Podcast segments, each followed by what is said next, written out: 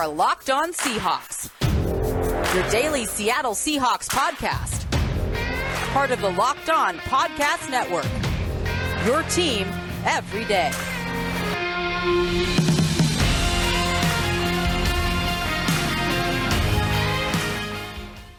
Greetings, 12. This is Corbin Smith, your host for Locked On Seahawks. Joining me as always, my co-host in crime, Rob Rang. It's Makeover Monday. As always, Rob and I are going to be investigating a topic of roster building interest for the Seahawks, how they can improve their roster during this offseason. That could be free agency, the draft, trades, you name it. Looking forward to that as always. And we're going to dish out some thoughts on some offensive standouts from last week's Senior Bowl as we move forward with the combine now coming up next in the pre draft process. This episode is brought your way by Get Upside. Make sure to download the free Get Upside app and use the promo code touchdown to get 25 cents per gallon or more cash back on your first tank.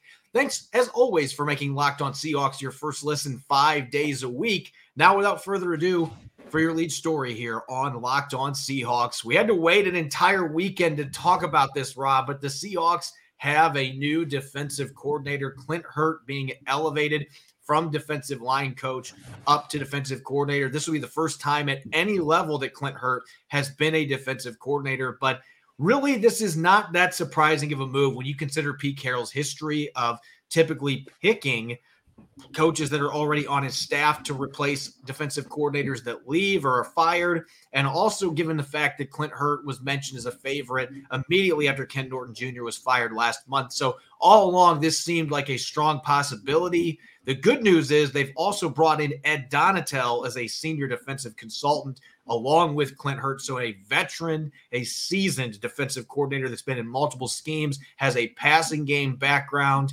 that Clint Hurtt can lean on as he adjusts to this new position. Yeah, an awful lot of experience there, as you mentioned, with Ed Donatell. Um, the fact that he is coming from a Denver Broncos squad that was one of the league's best, um, going up against some of the best uh, quarterbacks, of course, in, in, all of the NFL in the AFC West. Um, and, um, and it really does fit in well with, with, Pete Carroll. You know, Donatell and Pete Carroll worked previously together. They stayed close all these years, and and so a great deal of experience for Clint Hurtt to be able to lean on. Um, so I like that pairing. And as you said, it is no surprise that uh, that the Seahawks just basically promoted uh, Clint Hurtt to that position. I mean, he of course had been listed as an assistant head coach even when he was Seattle's positional coach.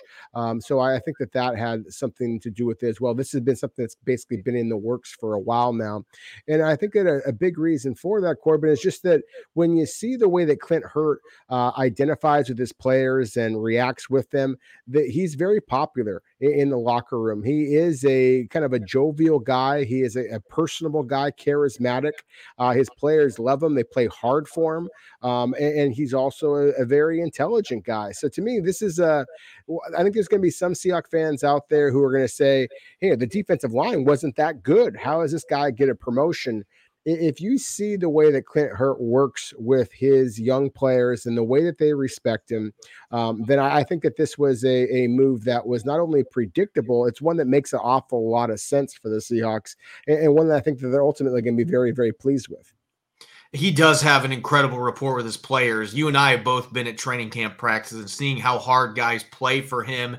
Newcomers when they come in. Robert Nkemdiche a year ago all the question marks about his work ethic. You never had to question that on the practice field in Seattle because he wanted to play hard for Clint Hurtt. So he does have that rapport of players. He's respected in the building by the coaching staff. Pete Carroll thinks the hell out of him. So I'm not surprised at all. Again, when Ken Norton Jr. was first fired, I was told the front runner was Clint Hurtt. And I know a lot of fans out there wanted a hiring from the outside, something that Pete Carroll has not done at the defensive coordinator spot when they've had transition there during his time in Seattle. But this is really ultimately what I expected. But they also did something else that I anticipated they were going to do bringing somebody in from the outside that does have defensive coordinator experience, that does have that passing background. And Sean Desai still might be coming too. From what I was told today, Desai has interviewed with the Giants. He interviewed with the Raiders. The Raiders have already picked their defensive coordinator. The Giants have yet to make a selection there. But if the Giants pass up on Desai, the former Bears defensive coordinator and former secondary coach, then there's a strong possibility that he could end up choosing to go to Seattle for his next destination because he and Ed Donatell and Clint Hurtt were all on the same coaching staff together for a couple of years with the Chicago Bears. So you got familiarity there. You'd be teaming up with Pete Carroll. Some might argue that's too many cooks in the same kitchen, but you got to remember that the Seahawks had Gus Bradley, Dan Quinn, Ken Norton Jr., Chris Richard, Pete Carroll, Marquand Manuel all on the same staff at one point. And I think that that defense did okay with all those coaches there. And so I wouldn't be worried about that because these guys have worked together. And again, Desai has yet to be hired by the Seahawks. There hasn't been anything officially released on Hurtt, but from everything I've been told, that decision has been made. So you know that Hurtt's going to be there. You're going to have Ed Donatell as that older voice of reason that has coached secondaries for decades, one of the best secondary minds out there. I think that this has a chance to be a home run hire with the other assistants being added, especially if you can bring Sean Desai in. If you have that trio on your defensive coaching staff, that instantly is going to make this defense much better by default. And I'm expecting to see some major schematic changes too. This is not going to be one of those cases. I know fans have been saying, oh no, the, Pete Carroll just hired another yes man, or he hired two yes men because they're friends of his. Neither Clint Hurtt nor Ed Donatell is a yes man. So you're not going to have to worry about that. They both come from different backgrounds. Donatell's been coaching at Vic Fangio's tree for the last decade. So you know he's going to bring some different viewpoints too. And I think that Pete Carroll wants to make some of those adjustments. We already saw more two deep coverages last year. I think you could see even more of that now with Donatell. And if Desai comes on board, you're going to see some different wrinkles schematically, which Seahawk fans have been begging for.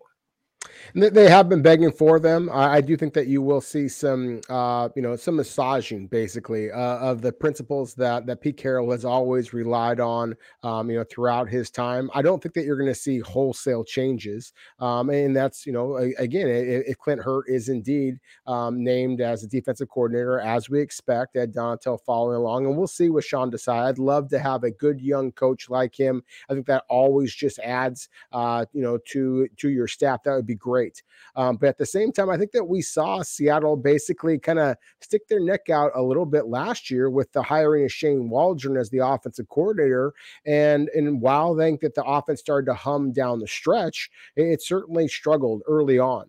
Um, and so I think that that is all the more reason why Pete Carroll and John Schneider both were going to, you know, maybe stick a little bit closer to what they have always believed in and, and some familiarity there. So if Sean Desai is allowed or, or anybody else is brought in from afar this year, then I think that they would be playing more of that positional coach kind of a role. Um, and, and, then I think it's, uh, again, kudos to the Seahawks for sticking with what they already know because this is a team that is built to win right now, coming off of a fourth place finish, playing up against the, the, the elite, uh, you know, uh, division in all of the NFL. And, and, so I think that's the way that the Seahawks are, ta- are approaching this, Corbin, is that they want to have guys that are familiar so they can hit the ground running, literally and figuratively, um, both on the offensive and defensive sides of the ball this year familiarity really matters on defense for Pete Carroll. He wants to have coaches around him that he has worked with or at least have have been involved with him in the past. And so it would be a departure to bring in somebody like Sean Desai who has never been on his staff.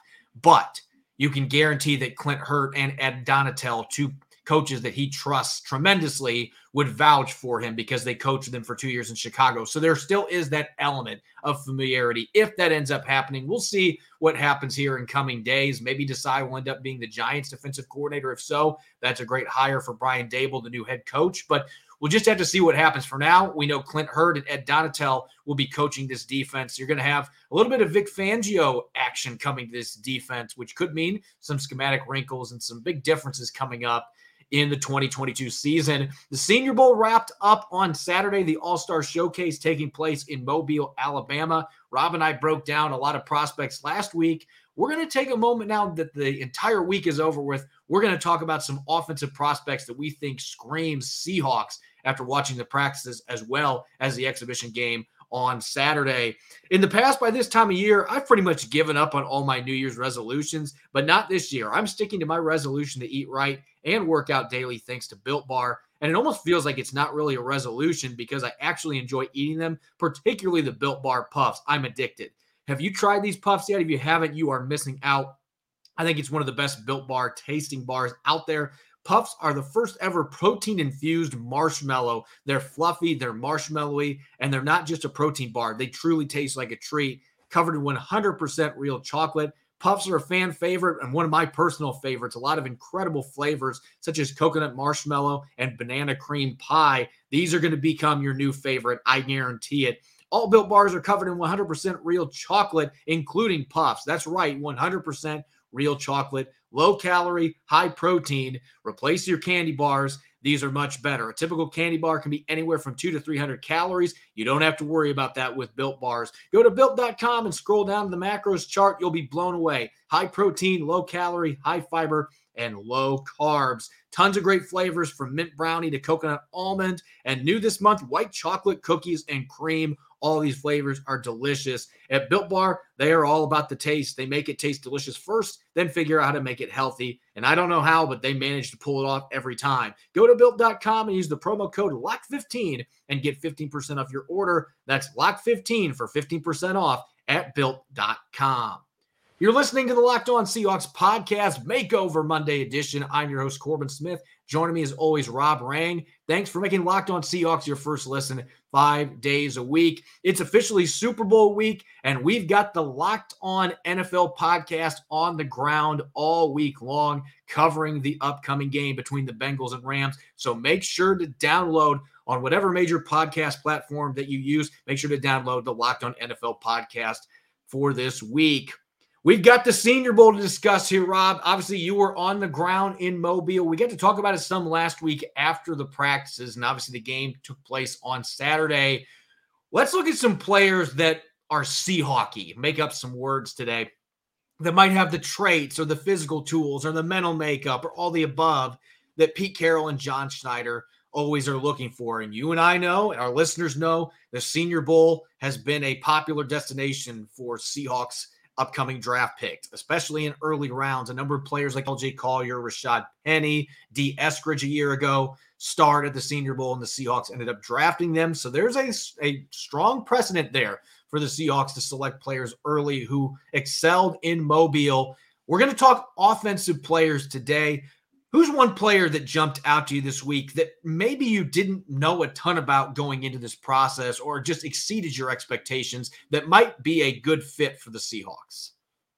Uh, well, I think one guy that uh, makes a lot of sense that maybe isn't getting or has not received a, a, lot of attention, but certainly should be getting that attention now. He was the best wide receiver on the field, in my opinion, and that'd be Christian Watson from North Dakota State University. I mean, this guy, 6'4, 211 pounds, and yet I expect him to run in the low 4 4. He's caught everything in his zip code all week long at the Senior Bowl, blocks downfield, has that chip on his shoulder that you might expect from a guy playing at North Dakota State University. Um, you know, he really was a, a spectacular all around receiver um, on tape.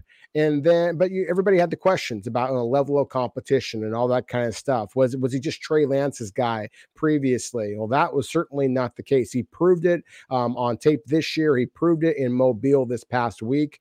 He is a guy. I know that wide receiver obviously is one of Seattle's strongest positions, but at the same time, you have to plan for the future. And at 6'4", 211 pounds, there's not a lot of receivers on Seattle's roster other than DK Metcalf, of course, of course, who have great size. So to me, Christian Watt Watson is one of those guys that, you know, if he was available at number 41 overall, and I say if because this guy's stock is absolutely skyrocketing. Certainly, if he was available a little bit later than that, he might be one of those kind of guys that forces you to look at a receiver a little bit earlier than expected. This shouldn't surprise anyone who's listened to our podcast, but I'm going to start with a running back because you know how it goes, Rob. If I see a running back that I fall in love with, uh, that's going to be number one on my list because it's the position I played, the position that I coached for a long time. And I saw Chris Carson blended with Thomas Rawls at the Senior Bowl this week. Not just the practices, but in the game on Saturday. And that's Abram Smith from Baylor. And I just love the story. This kid was a great running back in high school, but he was a linebacker his first three years at Baylor. And he started some games for the Bears, some pretty good defenses that he started games for.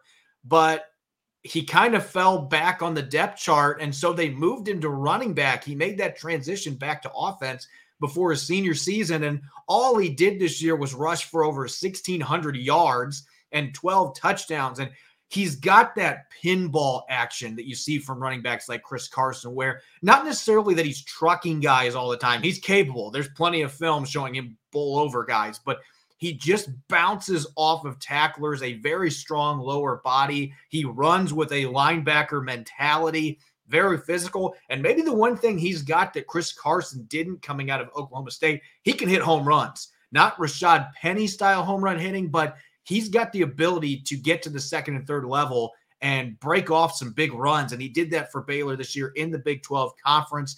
He's a kid that I think, I don't know that I would say much higher than third round just because of the position and the number of needs the Seahawks have. But if you lose Rashad Penny in free agency and he's not back with Chris Carson's future up in the air, Abram Smith is a player that absolutely would make a ton of sense for the Seahawks as early as the third round.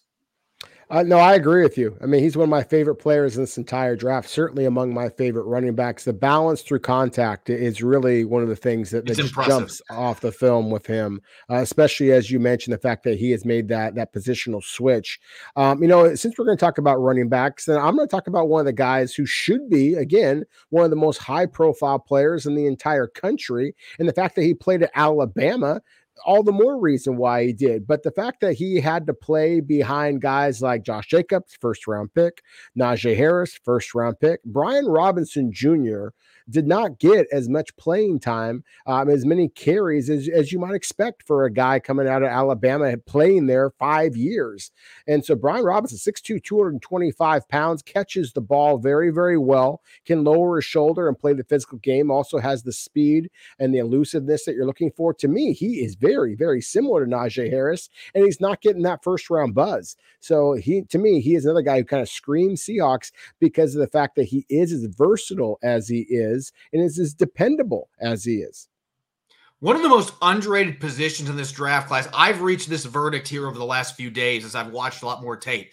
This is a very underrated tight end class. And I think you could see that in Mobile. There are a number of really good tight ends that were in that senior upperclassman group. But the one that I'm really intrigued by just happened to have a big game on Saturday. And I try not to put too much stock in a glorified scrimmage, but Jake Ferguson had a really good week coming out of Wisconsin, has good size, around six, four and a half, 245 pounds. He is from Wisconsin, so you know he can inline block. You're not going to play for Wisconsin as a tight end if you can't inline block. So he's one of the better inline blockers in that position you're going to see in this draft class. And oh, by the way, playing for an offense that struggled to move the ball a lot of the time and didn't throw the ball a lot, he had at least 30 catches in all four years that he played for the Badgers a kid that I'm very intrigued to see what his stat line looks like at the combine, how he runs. You could see the fluidity on the field, though, this week, including in the game. Soft hands, the ability to run intermediate and deeper routes.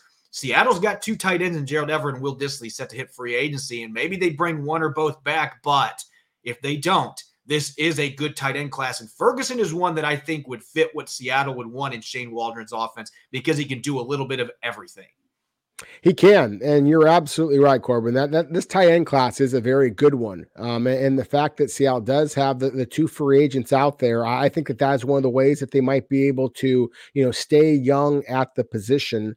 Um, you know, and, and so I there, there's a number of tight ends that we could be gushing about. Bellinger from San Diego State is another player that's kind of like Isaiah that. Likely is another one. I Isaiah really like. Likely Exactly. I mean, he's the one who made the critical block on on Sam Howell's touchdown that everybody's kind of talking about. Um, you know, so to me, he's another one um, that talk about a, a, guy who can be a, a receiver um, as well as, as a pretty quality blocker for a little bit smaller size. He's another one. But I, I talked about Zion Johnson, the, the, the guard turn center in Mobile a couple of days ago when, when I was there in Mobile, and, and I just have to kind of gush about him. I mean, this is a guy who a lot of people believe that he was the number one guard in the country, Corbin. But because he is a little bit less than six three, a lot of people believe that his best position in the NFL is going to be at center. And rather than rest on his laurels, this kid decided that he was going to make that transition. Um, it, it, just Jim Nagy, we've had had Jim on on our podcast last couple of years after the draft. I mean, he was gushing about Zion Johnson on and off the field. Just said that he's not only a, a first round player on the field, he is a first uh, first round caliber kind of guy off the field. If you talk about guys who scream Seahawks, Zion Johnson absolutely does, and that we've I think we both would agree has been the position of concern the most for the Seahawks is at that center position. They you know that they love positional versatility. Zion Johnson, I think, would absolutely be among the, the five biggest contenders for Seattle at 41 if he were indeed available. That's going to be the issue. Is he going to be available? I just doubt it. I think at this point, with him showing he could play center in a pinch and a guy that has also started at left tackle and played at a high level in the ACC, I mean, this guy has played all over the line and he's a great prospect off the field to go with it. No baggage. He was a guy that started at Davidson. I don't know that he makes it. And that's why my offensive lineman I want to spotlight probably isn't going to be available for the Seahawks either. But there were not many linemen that stood out in that exhibition game on Saturday. It was really a defensive line dominated contest. And you can see why with the depth there is at defensive tackle and defensive end in this group. But Trevor Penning, coming out of Northern Iowa, player I talked about a little bit last week. I think he has solidified his standing. He might not be in the top 15 picks, but I think he's solidified his standing as being a late first round selection. And you saw the way that Spencer Brown, another Northern Iowa tackle, was able to jump right in as a starter for the Buffalo Bills, a team that nearly got to the AFC Championship game this year. And he was on that line protecting Josh Allen. I think teams are going to be less scared to draft these really talented FCS players that are coming out of places like North Dakota State and Northern Iowa. They've proven they can develop offensive linemen. So Penning, a big bodied guy that's got light feet, can drive guys off the line of scrimmage. He looks like a really interesting prospect for the Seahawks. I just doubt that he is going to be available for them. And that's the issue when you don't have a first round pick, though, right, Rob? Is there's always going to be players you're like, I'd love to see that guy be available.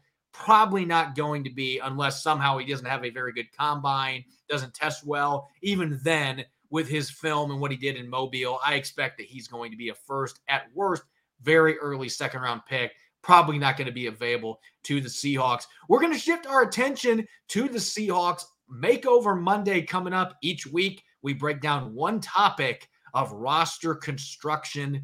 And this week, we're going to be looking at the trade market.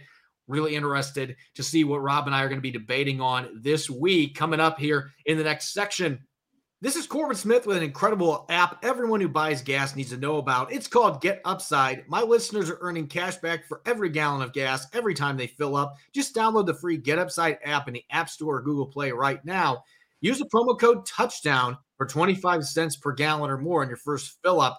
Don't pay full price at the pump anymore. Get cash back using Get Upside. Download the app for free and use the promo code touchdown for 25 cents per gallon or more on your first tank. Some people who drive a lot are making as much as two to three hundred dollars a year in cash back, and there's absolutely no catch. The cash back gets added right to your account. You can cash out anytime to your bank account, PayPal, or an e-gift card for Amazon and other brands. Download the free Get Upside app today and use the promo code touchdown to get 25 cents per gallon or more on your first tank. Welcome back to the Locked On Seahawks podcast. I'm your host, Corbin Smith. Joining me as always, Rob Rang. Thanks for making Locked On Seahawks your first listen five days a week. It's Makeover Monday, as we do each and every Monday this offseason. Going to be breaking down a roster construction related topic. We've looked at some free agency related ones, we've looked at some cap, cap casualties. Down the road, we'll look at the draft in this segment. But today, Rob, we're going to look at trades. Now, last week we talked about all in trades, what the Rams have done to build their championship contender, trading for players like Jalen Ramsey and Matthew Stafford. The Seahawks have done similar, trading for Jamal Adams. Just hasn't been near as successful of a move as what those two moves for the Rams were. But those aren't the only trades that can be made. You don't have to go all in and give up first round picks to get big time talent. And John Schneider has been one of the best in the NFL when it comes to bargain hunting on the trade market. Quandre Diggs and Carlos Dunlap coming over in midseason trades. I think the Jadeveon Clowney trade, even though it was a one year rental, giving up a third round pick, ended up being a very worthwhile trade. John Schneider knows how to play the trade market when it comes to those bargain deals. And interestingly, this year, Rob, even though the salary cap's going to jump back up to almost 210 million, there are three teams in the NFC in particular that are still in salary cap hell. I don't know what the New Orleans Saints are going to do. $75 million above the salary cap as of right now. The Green Bay Packers aren't much better, 50 million, and the Dallas Cowboys are 21 million over, which compared to those other two teams, it looks like they're in a pretty good financial situation. So what we're going to talk about here real quick, looking at these three teams, the all all these teams have talent on their roster, but they have to find a way to create some cap space. And when they only have like a about a month or so here to try to create some of that cap space before the start of the new league year, that gives them little bargaining power trying to move some of these players. So if John Schneider decides, you know what, I'm going to make some calls with these three teams and see who I might be able to get from them for some value, there's a number of intriguing names, most notably with the New Orleans Saints. Oh my goodness. The New Orleans Saints have so many good players, but so many bloated contracts that somebody is going to get some steals. And, you know, as you talked about, um, you know, I mean, the Seahawks and John under John Schneider, a general manager, have really been one of the the better teams in terms of being able to kind of steal some some superstar players. Um, you know, you mentioned Quandre Diggs and, and Clowney. I mean, what about Duane Brown?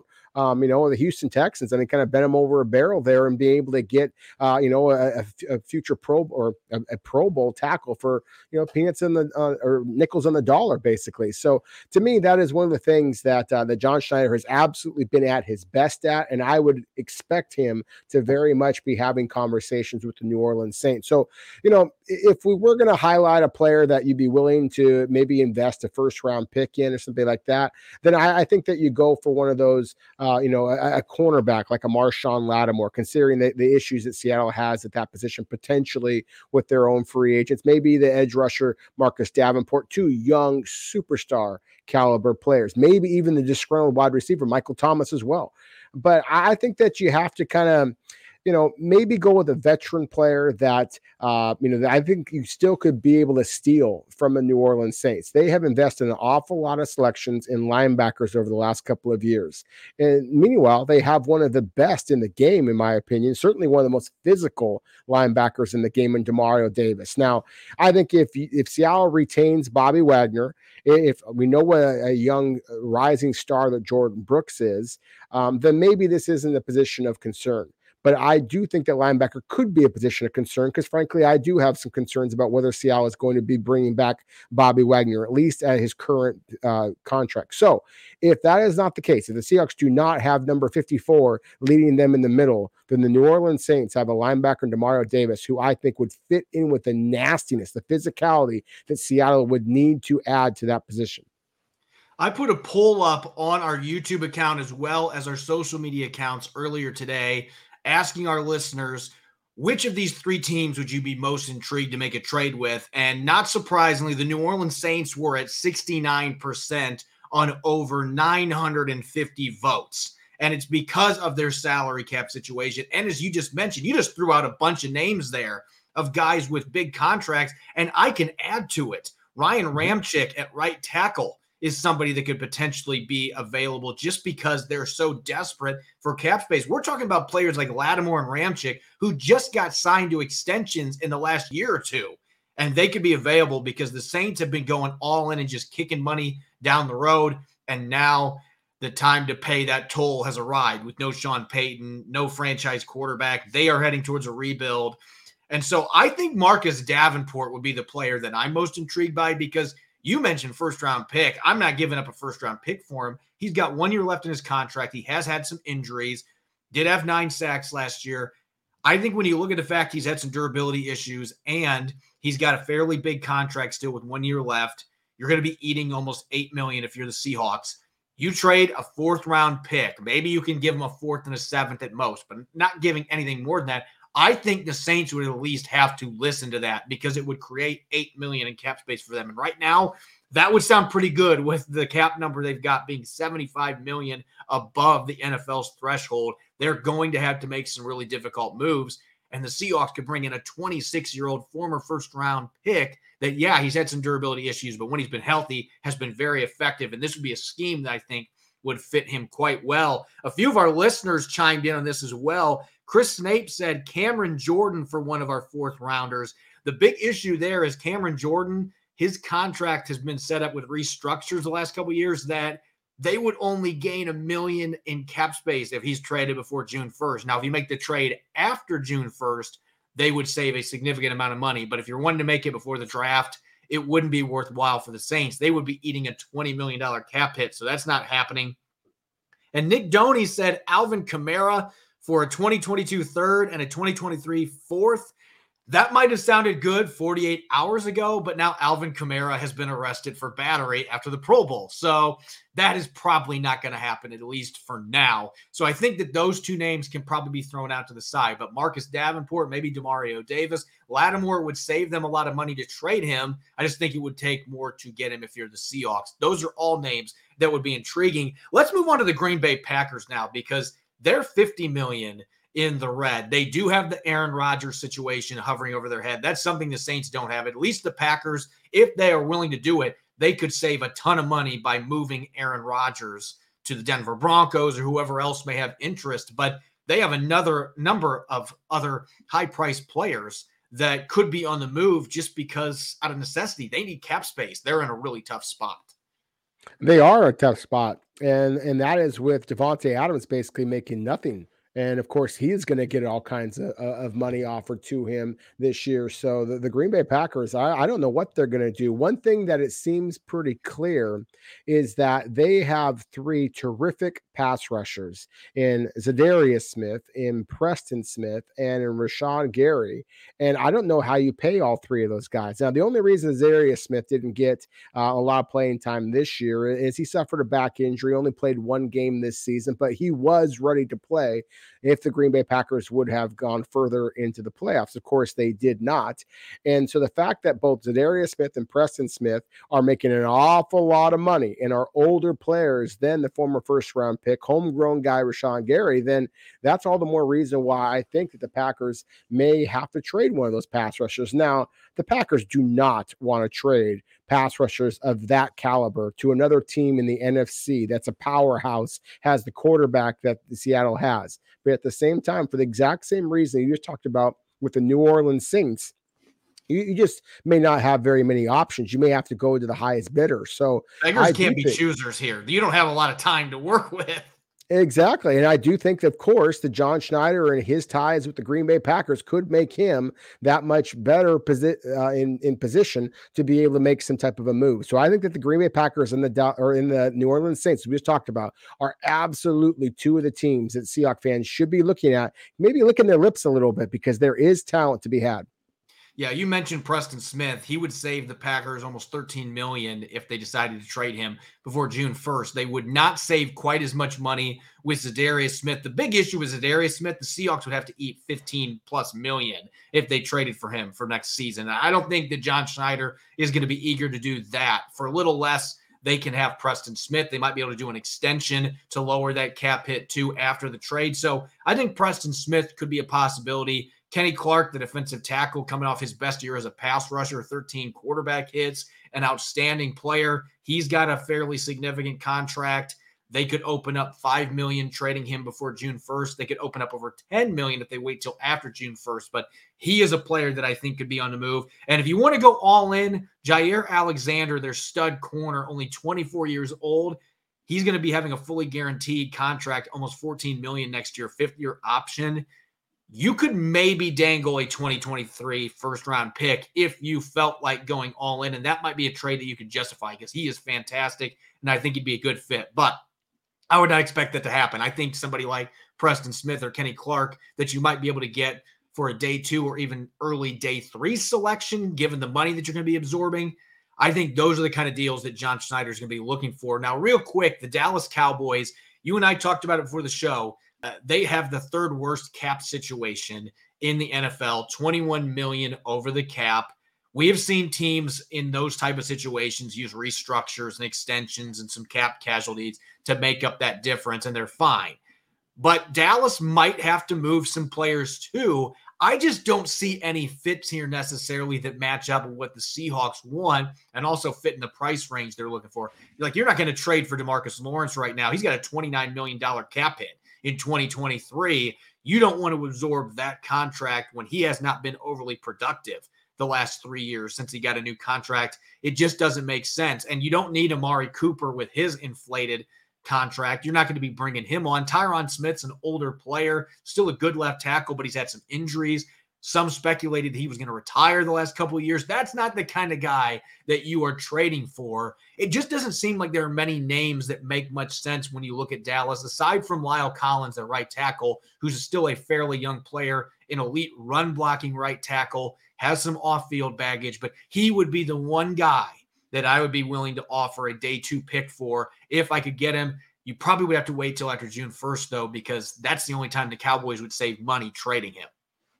Yeah, I, I agree. Um, La'el Collins would, would, make a lot of sense from a schematic standpoint. I mean, just his size, his physicality, his versatility, lots of things there that that make some sense uh, in that regard. He does have some pretty troubling off-field stuff going back to his uh, college days, even his high school days, frankly, um, that that would eh, you know warrant investigating. Um, but at the same time, there there is one other player that I think that just because of the fact that uh, that that Diggs had such a monster year for the Dallas Cowboys uh, this past season with all those interceptions, um, then I, I'm always been kind of intrigued by Jourdan Lewis, and, and he played a lot of nickel corner, and and nickel corner, of course, was a bugaboo for the Seahawks uh, at, at times over the last several years. Um, and, and, so to me, he would be one guy that maybe if you were willing to trade a middle or perhaps even a late round section, it wouldn't do the Dallas Cowboys that much good. He's not he owed huge millions of dollars and things like that, but he is one of the few guys on the Dallas defense that I think is intriguing. And again, on the offensive side, you mentioned Tyron Smith. To me, left tackle is obviously still a position of concern for the Seahawks. You don't know how much longer Duane Brown, if he is in fact going to come back, how much longer that he would play. So perhaps that is a is a possibility, something to kind of kick the can on. But in terms of relatively young players, I think you can get relatively cheaply. Jourdan Lewis to me would be one of the few guys in Dallas Cowboys I think would make a lot of sense.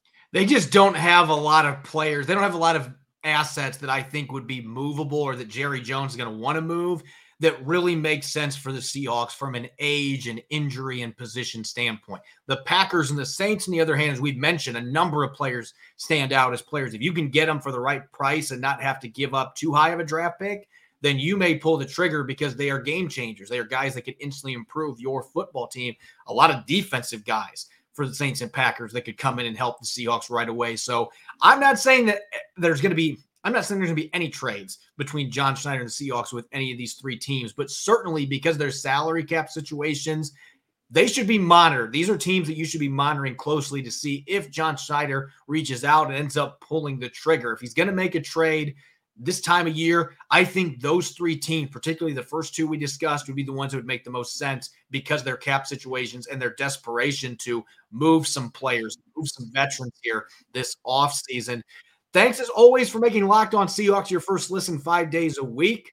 Now make sure to make Locked On Bets your second listen. It's your daily one-stop shop for all your gambling needs. Locked On Bets is hosted by your boy Q with expert analysis and insight from Lee Sterling. You can follow me on Twitter at Corbin Smith NFL. You can follow Rob at Rob Rang. Make sure to check out Locked On Seahawks on Apple Podcasts, Google Podcasts, and of course, five days a week streaming on YouTube. Coming up on our Tuesday show, we're going to continue recapping the Senior Bowl, looking at some defensive players that stood out that might be potential Seahawks draft picks in April. You won't want to miss it. Thanks for listening in. Enjoy the rest of your Monday. Go Hawks.